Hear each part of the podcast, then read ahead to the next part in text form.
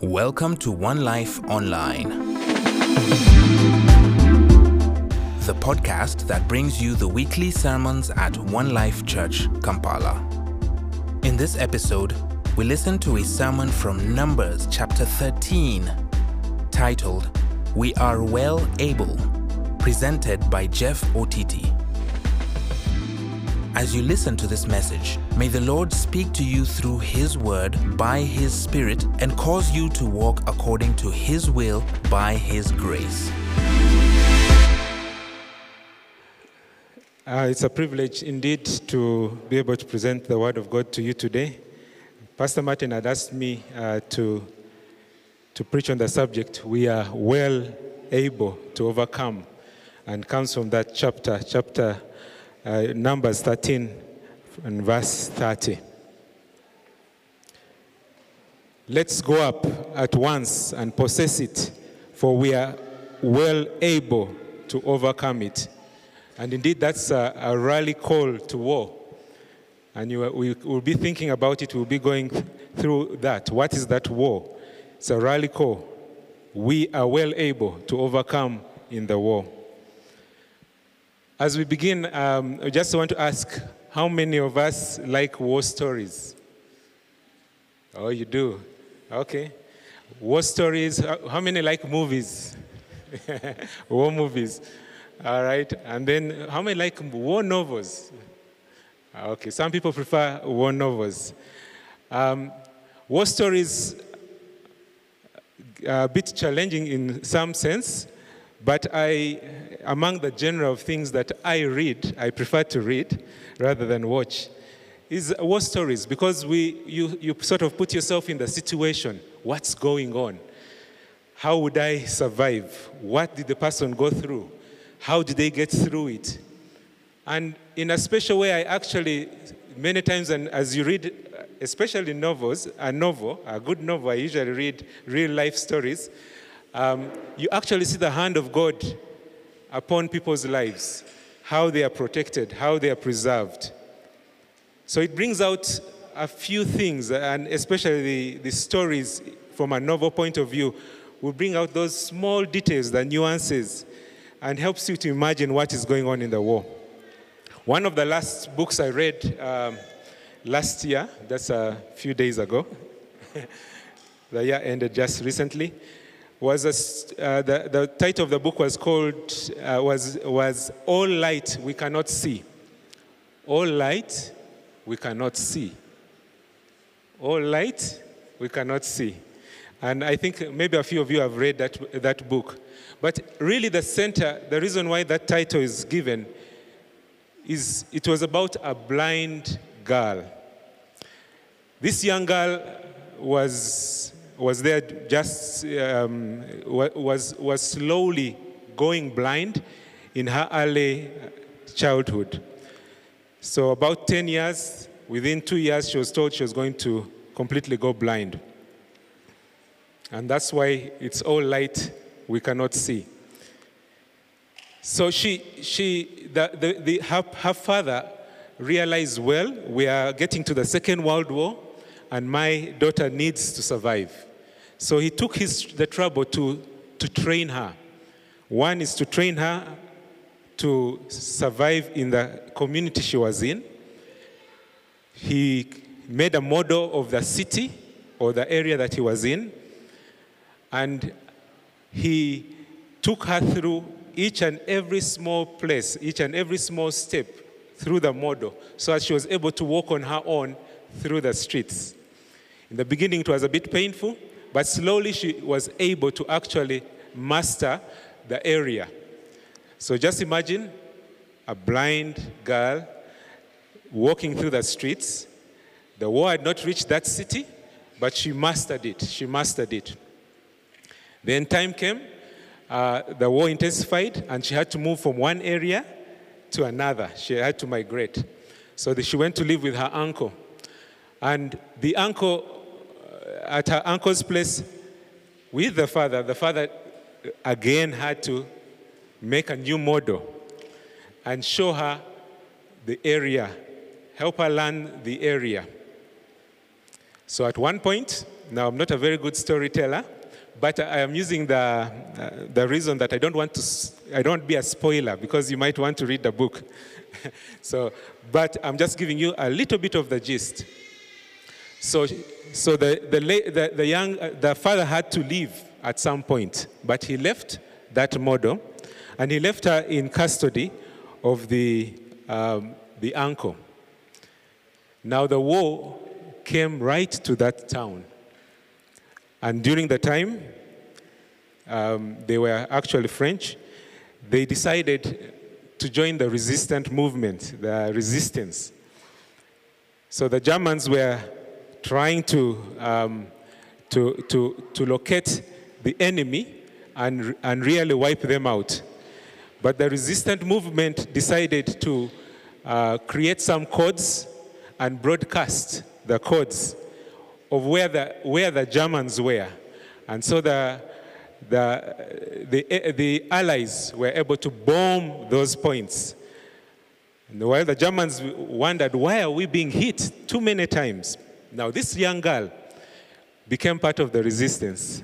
So she was the one who would take the coded messages, they were stuffed into a loaf of bread, and she would walk innocently to her uncle's place where it was broadcast secretly on radios, where the coded message was broadcast secretly to, to, to, to the areas. Now, this young girl put herself, was at risk, but no one probably could su- suspect this blind young girl moving with a, a loaf of bread to really have a coded message. But with their intelligence, they, they began to know where the place was, broadcast, was broadcasting the coded messages. And indeed, the Germans located the area and they sent some assassins to, to destroy the building and to destroy the transmission. This is where I'm going to end the story. Please buy the book and learn a little bit more. But what is my message here? Sometimes they, you may be unable to see, but they, you'll be aware of the war. There is a war going on. And it calls for sharpened senses to be part of this war. This war is going on. And this picture actually paints that beautiful picture of a war which is seen and a war which is unseen. There is a war which is seen, and there is a war which is occurring, but you may not see with your physical eyes. And this is what we are going to go through. So, the first part of the message is about the war seen. And the war seen is, is in Numbers 13, what we've just read. It was actually a physical war that was going on. And really, it's a story of a determined God who was going to bring his people out of Egypt. He said, I'm bringing my people. They are the object of my love. I'm taking them to the promised land. And indeed, there are many scriptures which were said, uh, which were spoken. So he took them through the, the, the, the, the, the, through the, they parted the waters and they went through the sea. And the Egyptians were actually destroyed. And at the end of that, Moses came up with a song. And the song is in um, Exodus 15. And the song was just saying that indeed, our God, the Lord is a man of war, and the Lord is his name. And, the, and he kind of prophesied that as that the, the Israelites will go, because of what had happened, there will be fear and dread will fall upon the people all around until his people pass. And he will bring them in and plant them into the mountain of his inheritance, in the place that he has made for them to dwell in. That was Moses' account. And Moses, in retrospect, also um, spoke about it in Deuteronomy, Deuteronomy 1 7, and probably we can go through that. Deuteronomy 1 7. He said, Turn you, take your journey, and go to the Mount uh, of the Amorites, and unto all the nigh places.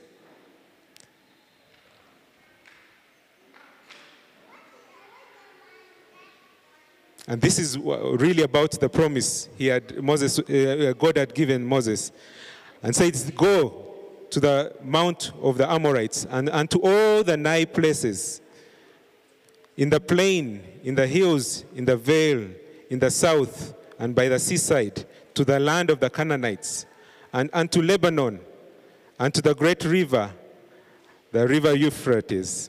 In verse 8, Behold, I have set the land before you. Go in and possess the land which the Lord sware unto your fathers, Abraham, Isaac, and Jacob, to give unto them and to their, their, their seed after them. In verse 21, Go up and possess it, as the Lord said, Fear not, neither be discouraged. So now the Israelites are faced with a history of what has happened. Something happened, God miraculously took them through. They also have a promise that they are going to a place and a beautiful place, but there has to be a war to take up the place. And we ask ourselves, why were the Israelites reluctant? When they sent the spies, 10 of them, 10, uh, uh, they, uh, 10 of them, now I wanted to make a percentage, but 10 out of 12 were fearing. They said, no, we can't go. And what crosses your, your, your mind? You ask yourself, why? Why was that? Probably by the time they crossed uh, the Red Sea, this, maybe these people were small, they were young, they didn't know. They hadn't actually perceived and seen the mighty hand the mighty hand of God. Maybe they were just in the um, um, in the mix of everything. But that is not true. Because they were close to that time and things were spoken, the stories were passed on. This is what the Lord did. This is what the Lord did. There were some battles before they reached Canaan and they saw them. So that's not a good reason. Maybe they did not take that word to heart, God's promises to heart. And probably that may be the, the, the reason. Maybe it was the fear of the unknown. It was intimidating to go to war. And I, I can assure you, much as we love war stories, we really don't want war. we don't want to be part of the war. The closest we've gone to a war is actually COVID, COVID 19, Delta, when we saw many people pass away. That was actually a war scenario. So most of us are worried about war. We're worried about the un- unknown. And probably that's the reason why Christians avoid uh, warfare. They are worried about what will go on. But this rally is still there. Let's go up at once and possess it, for we are well able to overcome. And God is actually inviting us to see his mighty hand at work in the battlefield. Amen. He is inviting us. So we go to the war unseen. The war unseen, we, for sure, and this is in context to us, there is a battle going on. There is a battle. Ephesians 6 12 says, For we wrestle not against flesh and blood, but against, but against principalities, against powers, against rulers of the darkness of this world, against spiritual wickedness in high places. Indeed, there is a war which we may not see, but it is going on. That is the reality of the battle. There is a battle between the kingdom of God and the kingdom of Satan. We may not see it in physical eyes, but we know, we are all aware that that battle is going on. There is a battle to influence. It's a battle for influence and ownership of the earth and its people. So the kingdom of God is battling to get influence the world, influence the people, and draw them into the kingdom of God. While the kingdom of Satan wants to influence us as well and to own and destroy us. That is the battle that's going on. John 10:10 talks about the manifesto of each of those kingdoms. The manifesto of the evil one, John 10:10 says the thief comes not but to steal, to kill and destroy. That is the manifesto of the evil one. And when we look at lives, when we look out in the world, do we see the work of the evil one? Stealing people's joy, stealing people's homes, destroying, okay? Killing and destroying lives. That's what we see all around. But God's manifesto is this I come that they may have life and they'll have it abundantly. Amen. The, the, the kingdom of Satan is manifested by lots of things we see in society today. The depression all around. Depression rates have gone so, so high. And it's just because of what people feed their minds with. The suicide rates, broken relationships, violence, heartlessness, selfishness, corruption, demon possession, sickness. All these a Christian can perceive and say that's the work of the evil one and the kingdom of of the kingdom of the evil one is, is reigning there. But this is what the kingdom of God aims at. He aims at salvation and restoration. Amen. He aims at salvation and restoration. Luke 4:18 says, "The spirit of the Lord is upon me. He has anointed me to preach the gospel to the poor. He has sent me to heal the brokenhearted, to preach deliverance to you, to the captives, and recovery of sight to the blind, and set at liberty those who are bruised. We are the kingdom of God, and we can see it. That the kingdom of God is winning, it's taking effect, is when you see all these things happen. The brokenhearted are mended, people are delivered, the gospel is preached and is taken in. All right, there's hope. That's what he brings. How else do we see that the kingdom of God, what, is the, what, what shows the kingdom of God? The kingdom of God is where God's will is done. Amen? Is where God's will is done. We remember the Lord's Prayer.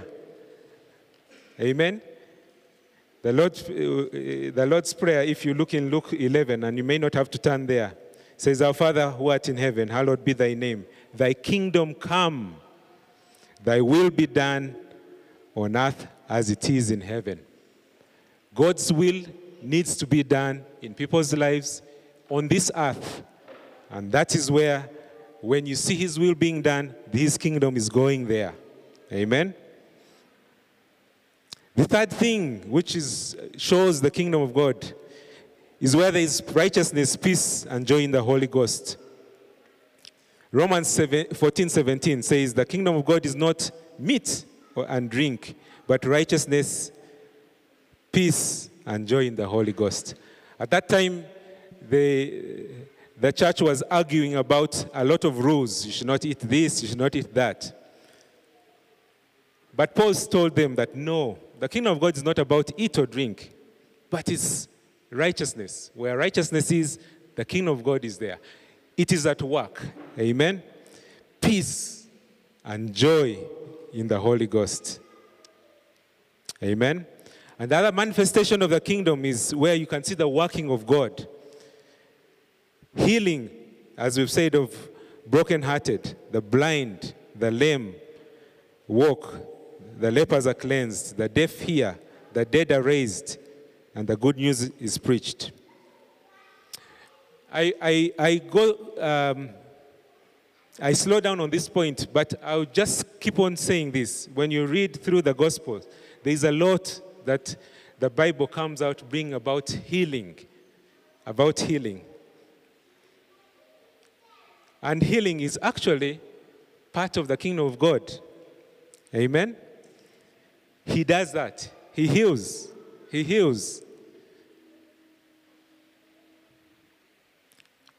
Luke 7:21 says, John the Baptist had, uh, had sent his disciples asking, Really, are you the one? Or should we seek another? But in 21 before they came, um, it is mentioned that that same hour he cured many of their infirmities and plagues and of evil spirits, and unto many were the blind given sight. And when that question was asked, Jesus answered them, Go your way and tell John what things you have seen and heard. How the blind see, the lame walk, the lepers cleansed, the deaf hear, the dead are raised, and the gospel, the gospel is preached to the poor. And blessed is he who is not offended in me. I think um, we don't we, the, the world has made us underplay that. But I don't hesitate to lay hands on people and pray for healing. Why? The Bible asks us to do so. And He heals. Whether some are healed and some are not, I just do what the Bible says. And that's what we should do. I guess that's a call because that's where the kingdom of God is being manifested and is growing. I would encourage you to exercise that. And I would encourage us not to criticize you know, others who are in that ministry. Let us cautiously weigh and perceive the work of God in people's lives. Amen. In war, there is what they call friendly fire, and Christians are, are fond of that. Friendly fire is when people on the same side are fighting each other. people on the same side are fighting each other instead of fighting the enemy. And sometimes it's instigated by the enemy to make you fight each other. So the coalition, uh, which is trying to help Ukraine, may decide to bicker against each other. You're not sending money, you're not supporting. And Russia is the one which is happy, saying, oh, I'll, I'll, I'll win the war. But that happens a lot in, in, in many wars. But it happens a lot in the Christian warfare. Many times we are in warfare, we are in friendly fire, hitting each other. And that is not what should happen. Amen? On healing, the last point I would make is in Luke 10, um, the 9 and 10. Luke 9 and 10. In Luke 9 and 10, Jesus sent out his disciples. First, he sent out in Luke 9, he sent out the 12. And then in Luke 10, he actually sent out the 72. So, Luke 10 9. He told them, When you go into a town and are received, what should you do? Heal the sick and say, The kingdom of God has come near to you. Amen? It seems as though healing is one of the avenues that the kingdom of God comes closer to people's lives. It seems to be an entry, you know, for the kingdom. He has not said that the kingdom has already entered, but has come closer. So people take their, actually embrace the kingdom. Amen? Now, how it works and how they completely grow into the kingdom, we may not know. But a seed is sown. So, with all these things we have mentioned, the seed is sown. How it grows up, we do not know. It's God who does it. Amen. That's why we preach, we share the word, we share our testimonies to all those around us. It pricks people's hearts. They may not come to Christ immediately, but at some point, that seed will sprout and it will grow. Amen. So the kingdom of God is not a physical place, it's not a structure, it's not an organization, it's not even things we put in place. But as Luke 17 21 says, the kingdom of God is in your midst. The kingdom of God is out there where one heart reaches out to another. The kingdom of God reaches out there to your homes, to your workplaces. We take the kingdom of God there. Where you see the heart, where you see the pain, we are to go there. Take the kingdom of God there. And it's also in church. Lots of these things are brought to us in church. But where we see the manifestation of the kingdom of God, righteousness, peace, and joy in the Holy Ghost, that's where the kingdom of God is. So we come to the opposition to the kingdom. The opposition to the kingdom is, uh, is real. And has been seen right from the beginning. Okay? When Christ was born, and we've just gone through a Christmas period, Christ was born. And during his infancy, Herod became agitated and said, I must find this baby. I must uh, get him out. We cannot be two kings. And that was a sign you know that the kingdom of God is actually going under some opposition. That's Matthew 2 16. The, the opposition to the kingdom of God is also seen in temptations and temptations of our Lord Jesus Christ. We went through that, and Pastor Martin really went through that. The interesting one is where uh, the, the, evil one, the, uh, the devil told him that, Look, all these things are mine. You just bow down and I'll give them to you. Do you see the kingdom of God and the kingdom of uh, Satan at war? Now, it could have been a shorter cut for Jesus to say, Ah, I now have the whole world for myself. But he said, No. He couldn't bow down to the evil one he knew there was what he was sent for to come and die so that the whole world will be taken up by the kingdom of, of God. Pastor Martin also preached about the kingdom of God suffering violence and the violence take it by force. It's an interesting one to think about it, but I personally think that he was actually saying that is the opposition to the kingdom of God. That is happening. And he was predicting actually what is going to happen to John the Baptist. He was predicting John the Baptist's violent death. So the kingdom of God is being established, and God is determined to establish his kingdom. And uh, the devil tries to fight all those people who are part and parcel of that. Even opposition to the cross. Remember Jesus, when as he was travailing and praying, he thought, well,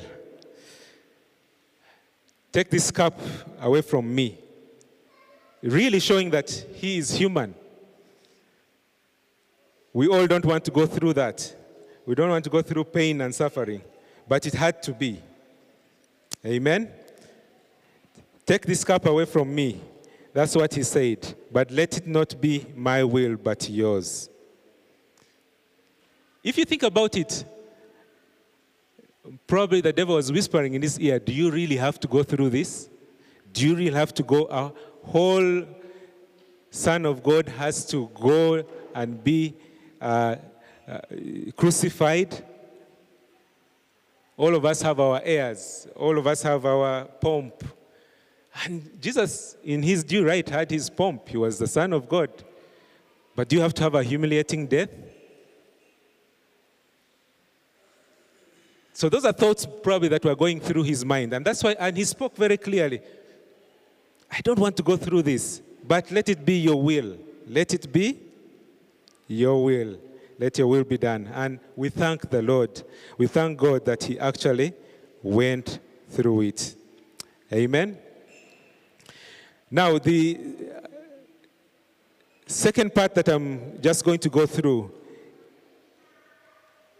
is just telling us about how we can overcome. Remember, the rally is yes, we're able to overcome. We are able to overcome. We are well able to overcome. We are in this war, whether we like it or not. You can decide to sit on the, on, the, on, the, on the sides and say, No, I do not want to be part of it.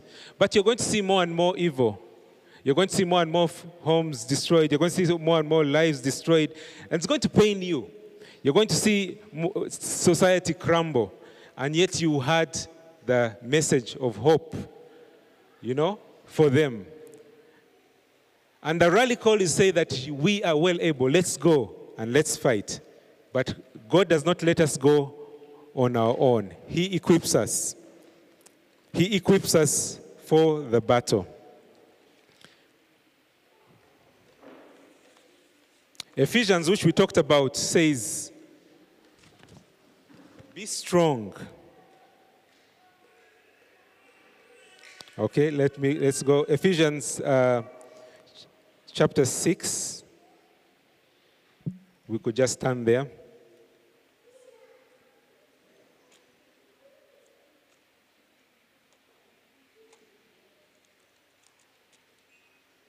Finally, brethren, be strong in the Lord and in the strength of his might. Put on the whole armor of God that you may be able to stand against the schemes of the devil. Be strong in the Lord. Be strong in the Lord and the power of his mind. As we think about it, what does it mean be strong? What does it mean to be strong? Can you be strong when you're not strong? Or if you have all the muscles and you're so big and strong, are you really strong? Can you face the battle? But he says, Be strong in the Lord. And really, he means strengthen yourselves in the Lord. Amen? Strengthen yourselves in the Lord. Be determined to push forward. If you're going for an exam, we all fear and you're all worried, ah, this, I'm not ready for this exam. It's so hard. But you tell yourself, hey, I have to do it. Amen? I have to do it. You strengthen yourself and say, let me go. Okay, it's time. That's the same thing that happens to men of war, uh, uh, the soldiers. They also do not want to be um, hit by bullets, wounded, and some die. But they say, you know what? Let's go. They charge themselves up. We thank the Lord that He gives us many things, the armor to put on, and allows us to strengthen ourselves in Him. It's not by our work, our strength. Nothing we have in this world will help us in this battle. It's just God. So we strengthen ourselves in Him. Amen. It is Him who fights our battles. So he says, Put on the whole armor that you may be able to stand against the wiles of the evil one and withstand the day of evil. And having done all, able to stand. So, in all this, we have to know where the devil is at work. What is his scheme? We have to perceive, we have to know. And then, in the heat of the moment, we actually need to stand and many people go through a lot. And we have to stand. And after all, the battle's been hard. We need to be able to stand. Amen? So, what is the armor that He gives us? Indeed, we are well able to overcome. The first,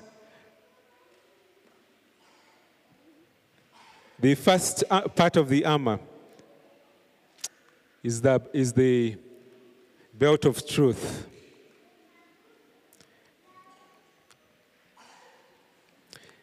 Stand therefore, having got your loins with truth. So that the belt puts everything together. So the loins actually refer to our mind. In fact, 1 Peter 1:13 says, "Wherefore, guard up the loins of your mind.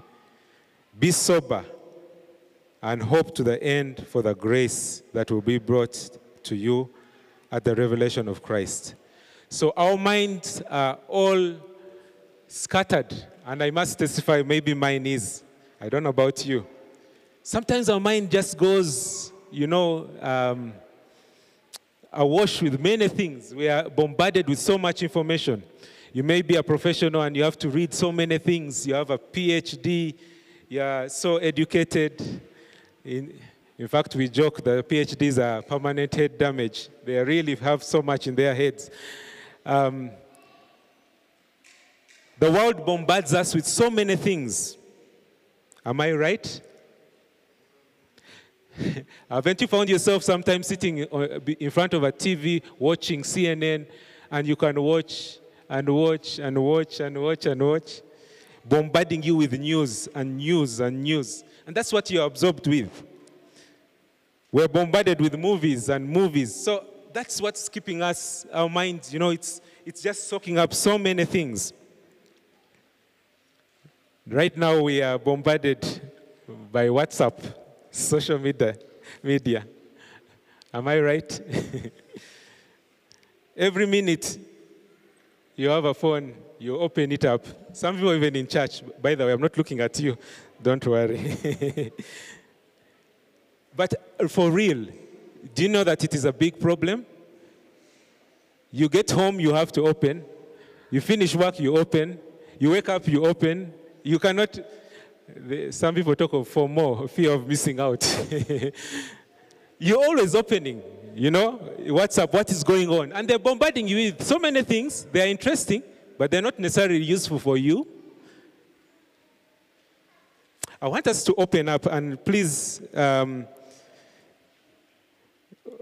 just open up with me. Um, Deuteronomy 6 6. Let's just read it together. Deuteronomy 6 6. So this is what he says. And these words which I command thee this day shall be in thine heart. And thou shalt teach them diligently unto thy children. And you shall talk of them when you sit in your house, when you walk by the way, when you lie down, when you rise up, thou shalt bind them as a sign on thy hand and as frontlets between thine eye. Very interesting. So, what is the one which we always have? they are frontlets on our eyes. All right? It's always in our hand. when we wake up, when we go to bed, it is true. And that's the scheme of the enemy. Remember, you need to know the scheme of the enemy. But what does he say? Let us bind our minds with the word. Amen? Let us bind the uh, our, our, our, our, let's fill, let's flood our minds with the word. Let us think the word.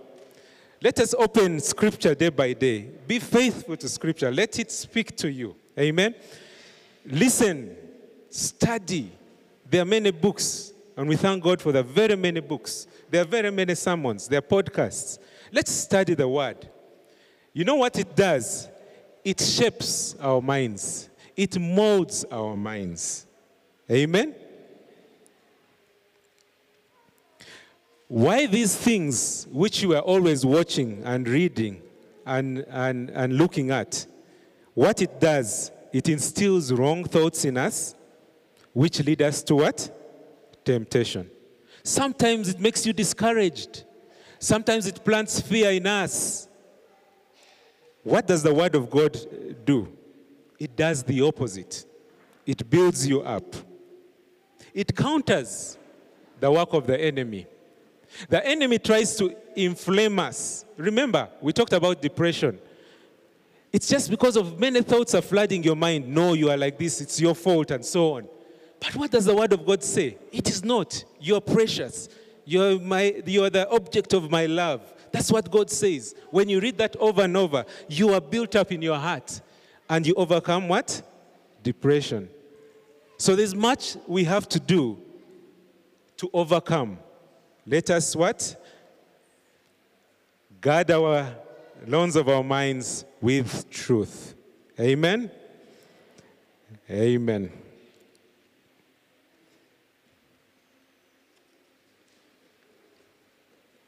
The Word of God brings godly perspective and insight. It shapes and molds our mindset. The Word of God brings faith. Amen. As though, as even though the faith is as small as a mustard seed, it can grow.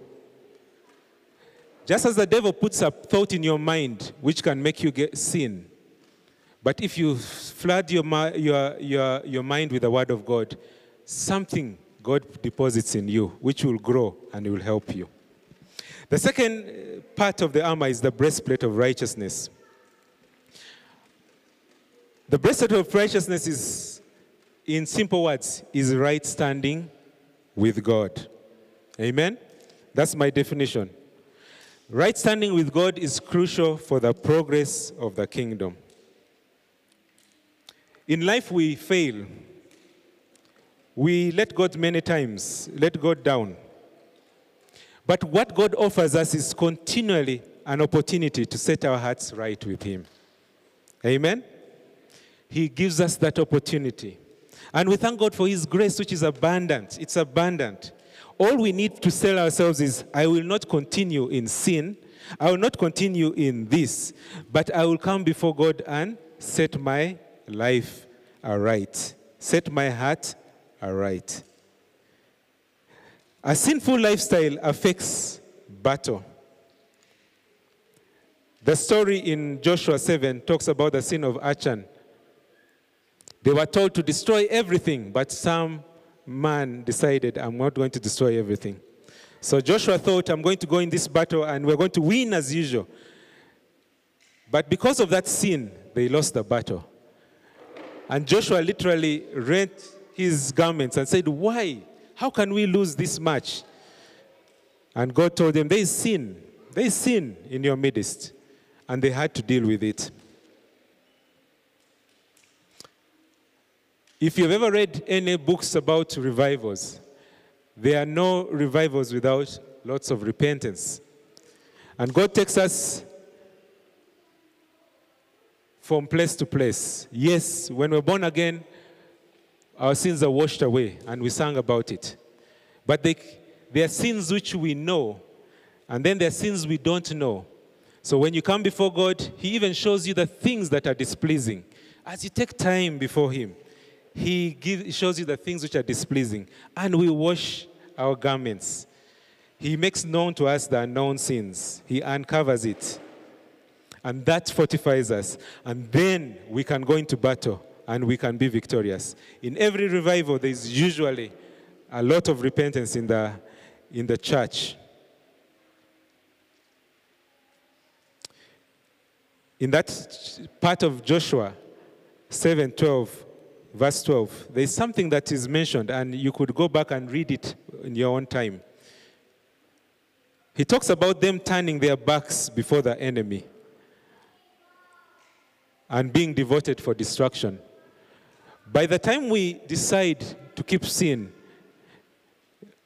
in our hearts, when people go out in battle, they are exposed.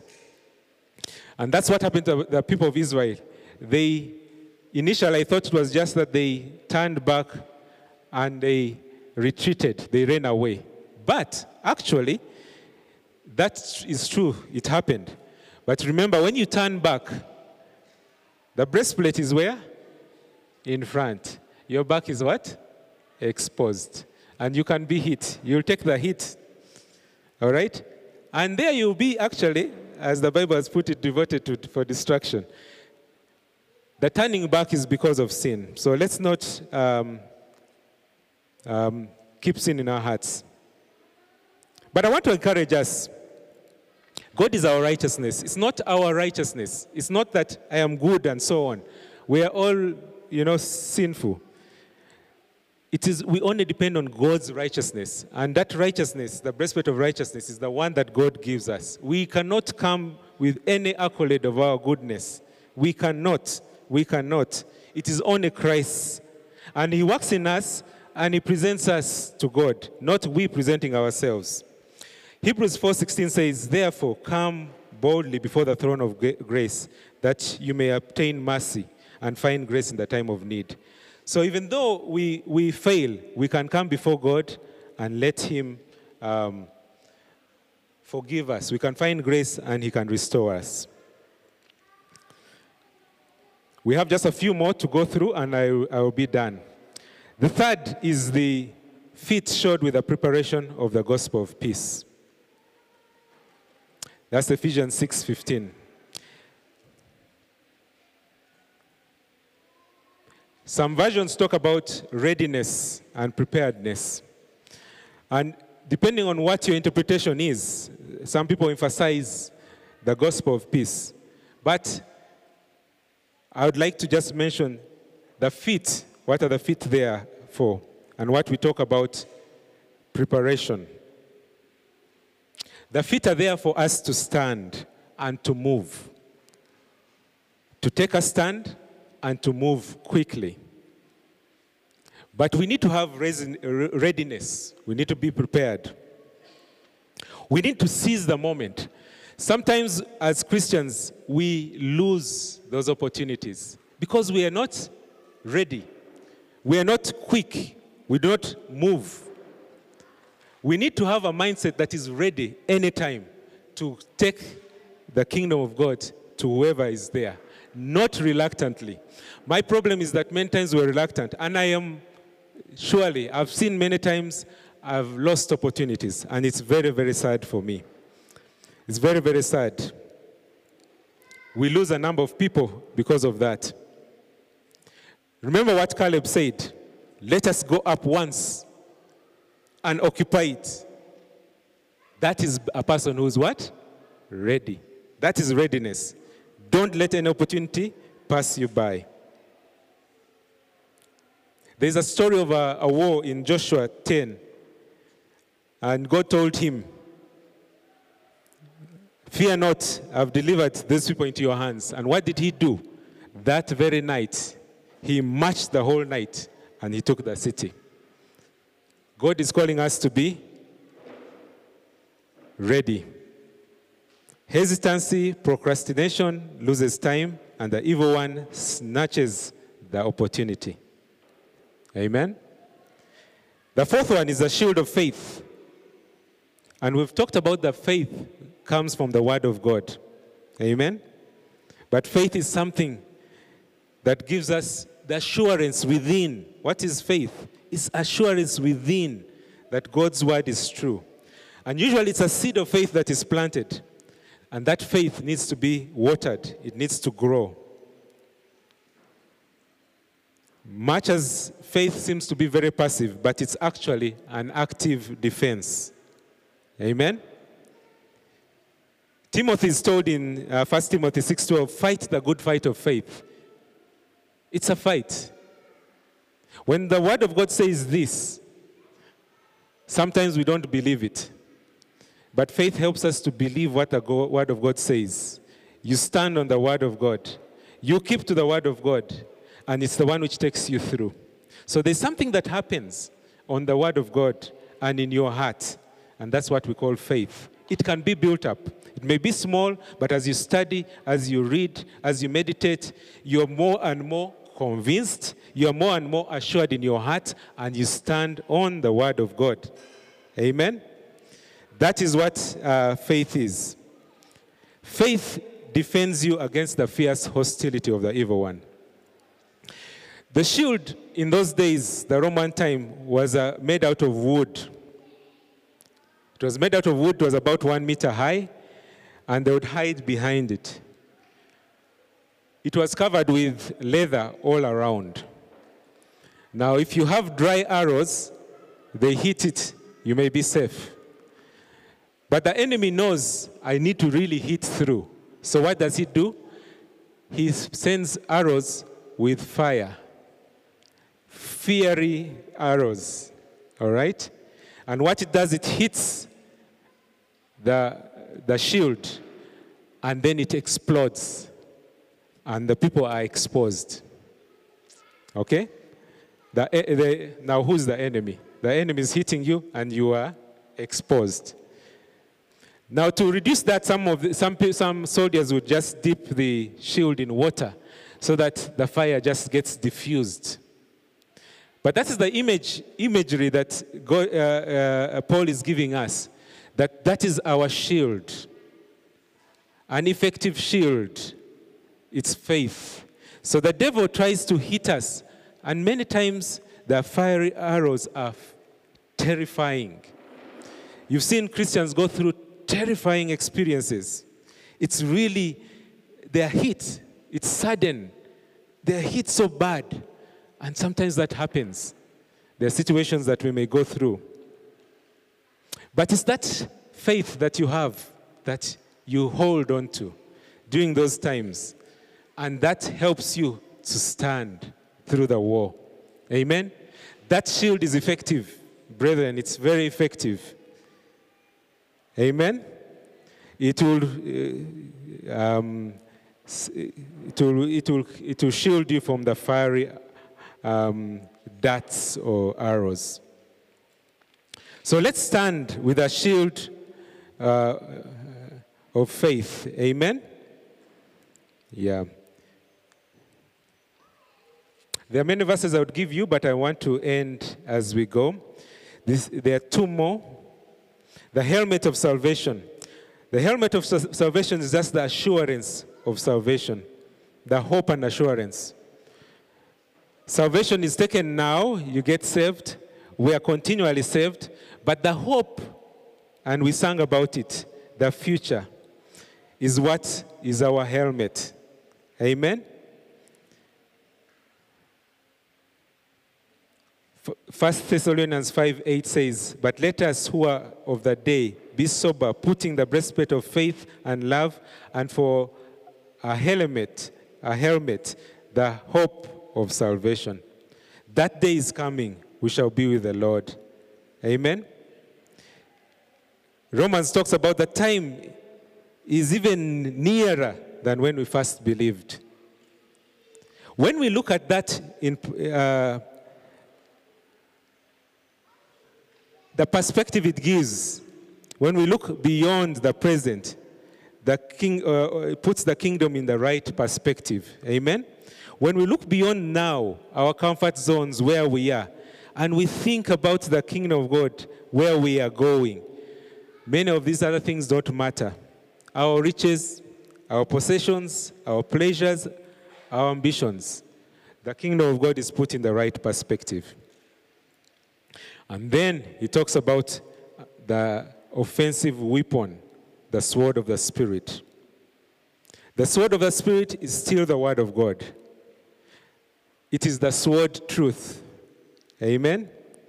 The sword of the Spirit is the sword truth. It's a word in action.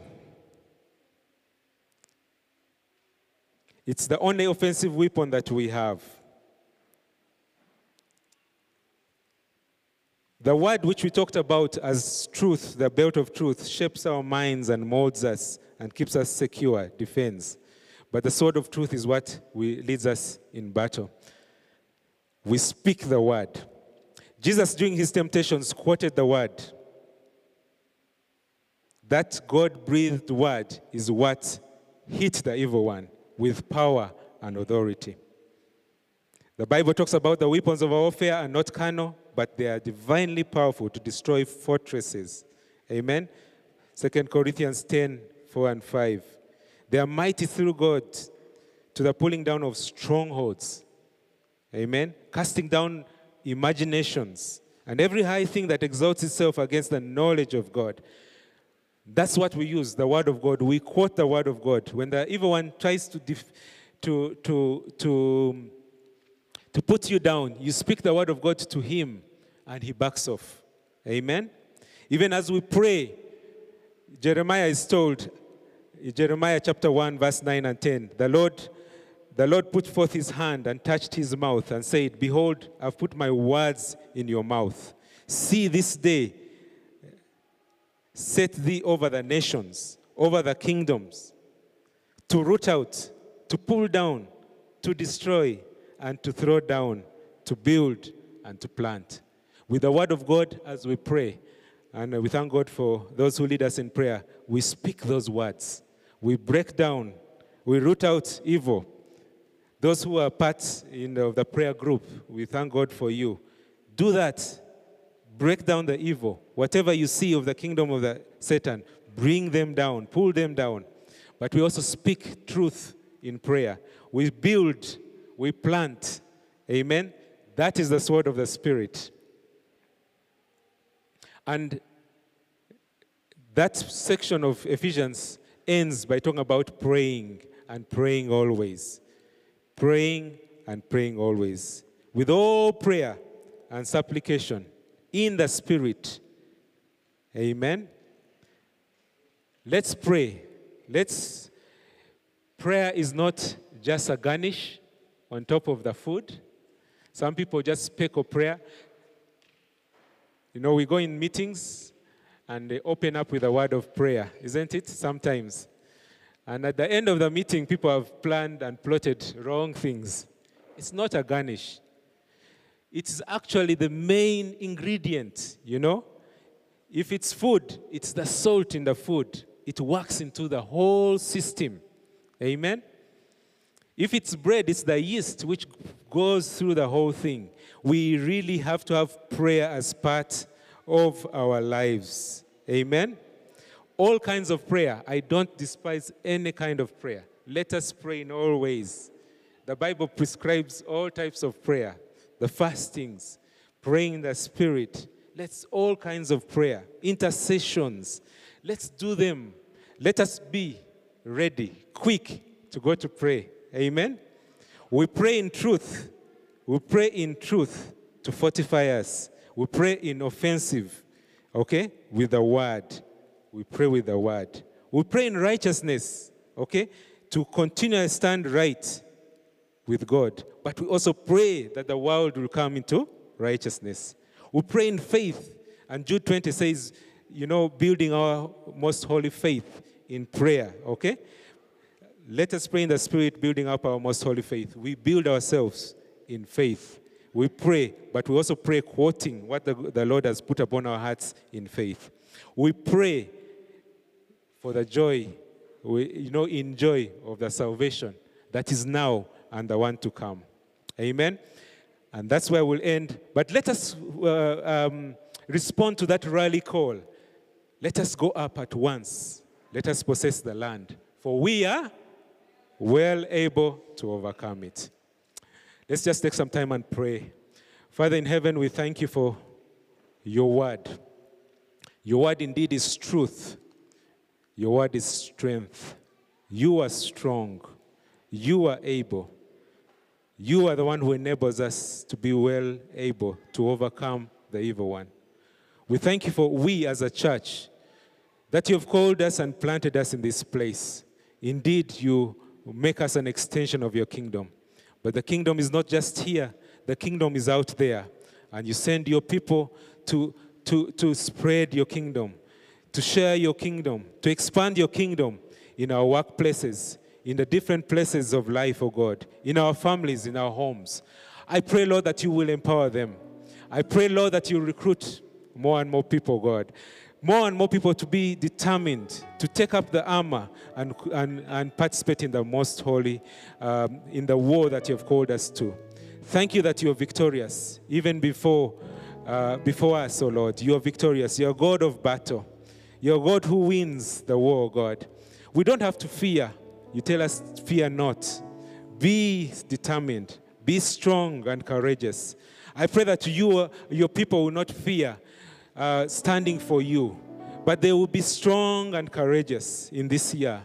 The year ahead, Lord, may we all be strengthened with might in our innermost being. May we be able to stand against the wiles of the enemy, but may we be able to extend your kingdom.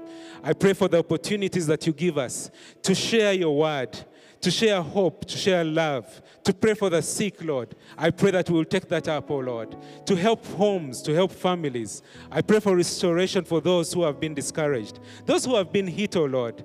And Lord, I know many may be in despair for many reasons, oh God, because of the battle may be, hard, may be hot. It may be hot in their lives, Lord. I pray that they may stand. That's what we cry, oh God. Help us to be, to extend an arm to those who are going through the battle, to encourage them. Give us a word, Lord, that sustains the weary at every time, oh God. Help us to be together as, as, a, as a family, as a church, Lord, to hold each other's hands, even in this battle. Lord, may we go forth in this year, Lord, strong, strong, be well able to overcome the evil one, not because of our, not because of our might, but uh, not because of our power, but by your Spirit. We thank you, Lord, for your word. We pray this in Jesus' name. Amen. Thank you for listening to God's Word today.